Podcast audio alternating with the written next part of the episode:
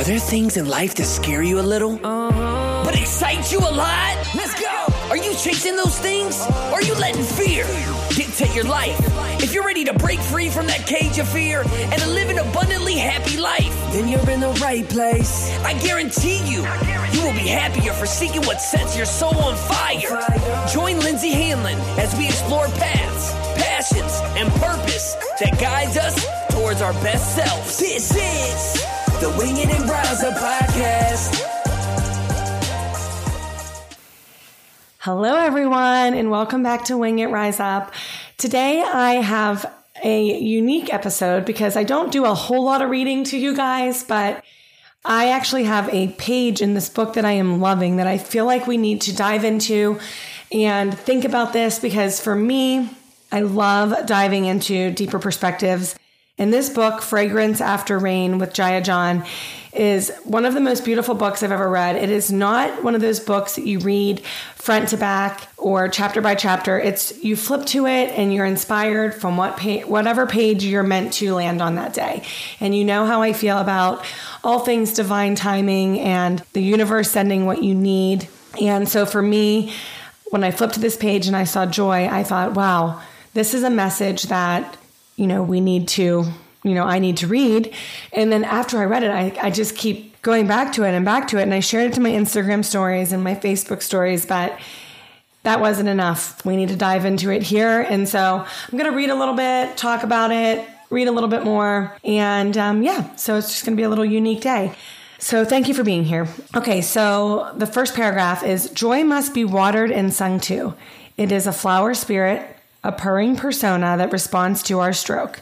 It is faithful, though it needs us to give it birth. Grant it space. Open all the windows we keep closed in our minds.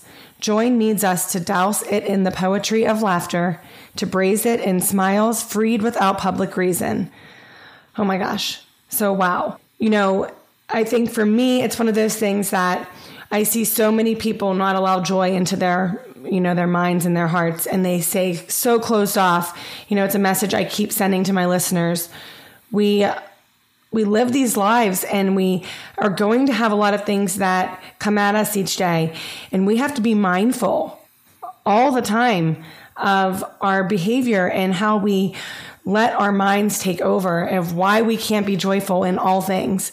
And so i love that paragraph I really think it's beautiful. I'm actually going to post this to my Wing It Rise Up Facebook page. So if you haven't gone there yet, go there so you can take a screenshot and keep this with you because I feel like it's a great message. Okay, moving on to the next paragraph. The world teaches many lessons. Vastly, we have chosen the lesson that laments, the listing of all causes for shuddering joy inside the heart's pantry, sealing it from the light of choosing that would let its warmth come forth in ribbons. We have learned to witness life and yet not truly see its stream of reasons to be the joy that we are. It's like, oh my gosh, so beautiful. You know, we we let all the things in life be the stream of reasons why we can't be joyful. And another thing that I you know see here is the stream of reasons to be the joy that we are. We are so hard on ourselves. We are we are we just always compare ourselves. We think we need to be, you know, do the next thing. We need, we're always rushing to the next career change or the next thing that's happening rather than just being joyful in who we are. And I always say, be free, be you, wing it, rise up. Because the more I've leaned into the things that make me me, the more I find myself more beautiful or more loving, more caring, more open, more I want to help more people. It's just all of the beautiful things that are coming out of me are because I'm embracing who I am. And when you live in that comparison trap and you're constantly finding the reasons why you can't be joyful, you're just, you know, sucking the life out of yourself and you're just missing the day and you're missing the message and you're missing all of the good things that life can bring. Okay, I'm going to keep going. We spend lifetimes enacting funeral processions in the mind. In each mundane moment, uh, proclaiming joy is dead, we practice sad solilo- soliloquies for joy, enacting its burial repeatedly, throwing cold dirt of misperception over a corpse that is not there. Joy can never expire inside a living soul, though it can well be brought to sleep by our neglect. Oh my gosh. Okay, so more in here. We we're just constantly being sad about what could happen, what's going to be next, instead of, you know, knowing God's promises and just following in each day and finding the joy that can lie in everything. And then if you're truly living, which I feel over the last two years I've experienced because I've gifted myself an open heart and open mind opportunity.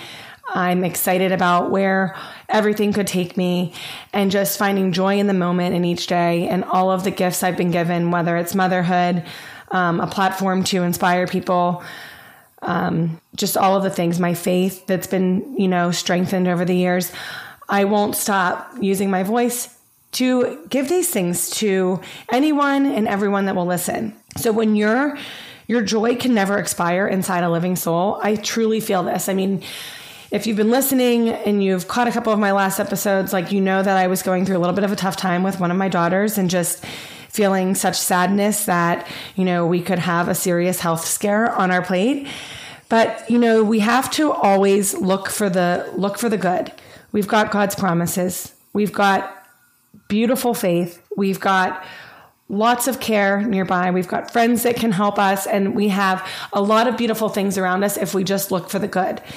And so, joy can never expire inside a living soul, but it can be brought to sleep by our neglect. So, for me, that means we have to strengthen our mindsets. We have to constantly be working on our faith, working on our mindset, mind reframes all the time to keep the joy inside us.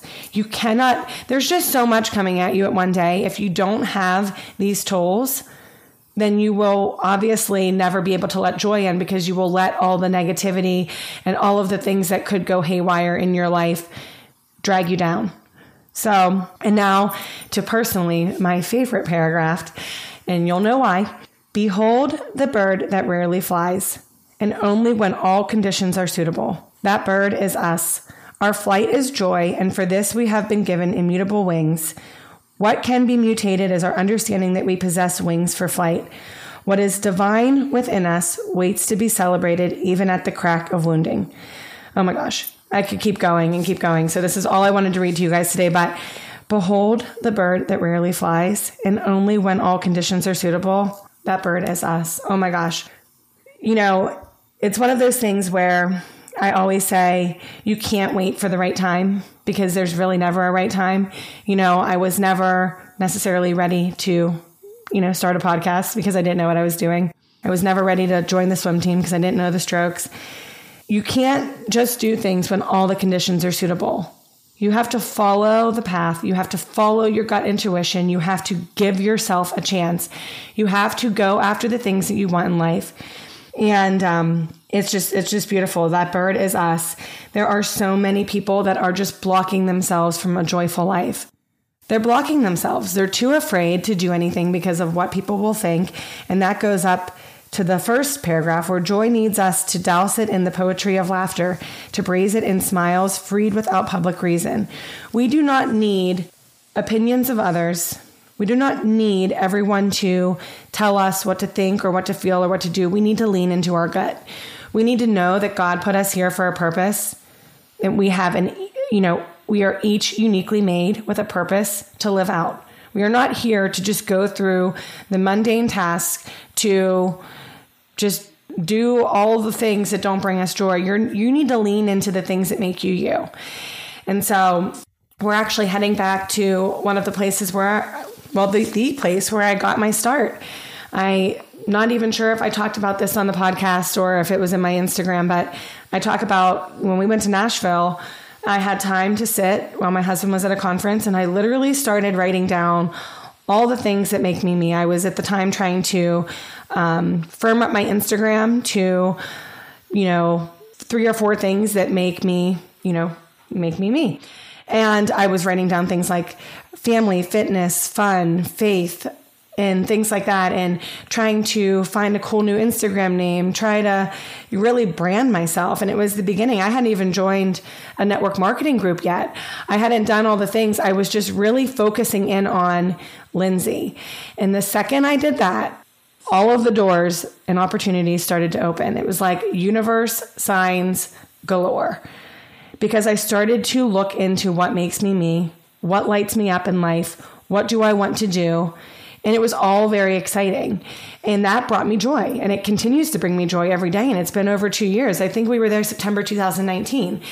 And at that place in Nashville, I ordered my first Scout and Cellar order. It was like literally, it didn't even take a day of writing down the things that make me unique and what lights me up and what I'm good at and what I love to do to know that my path was just already, we were headed in the right direction. I was starting to align myself.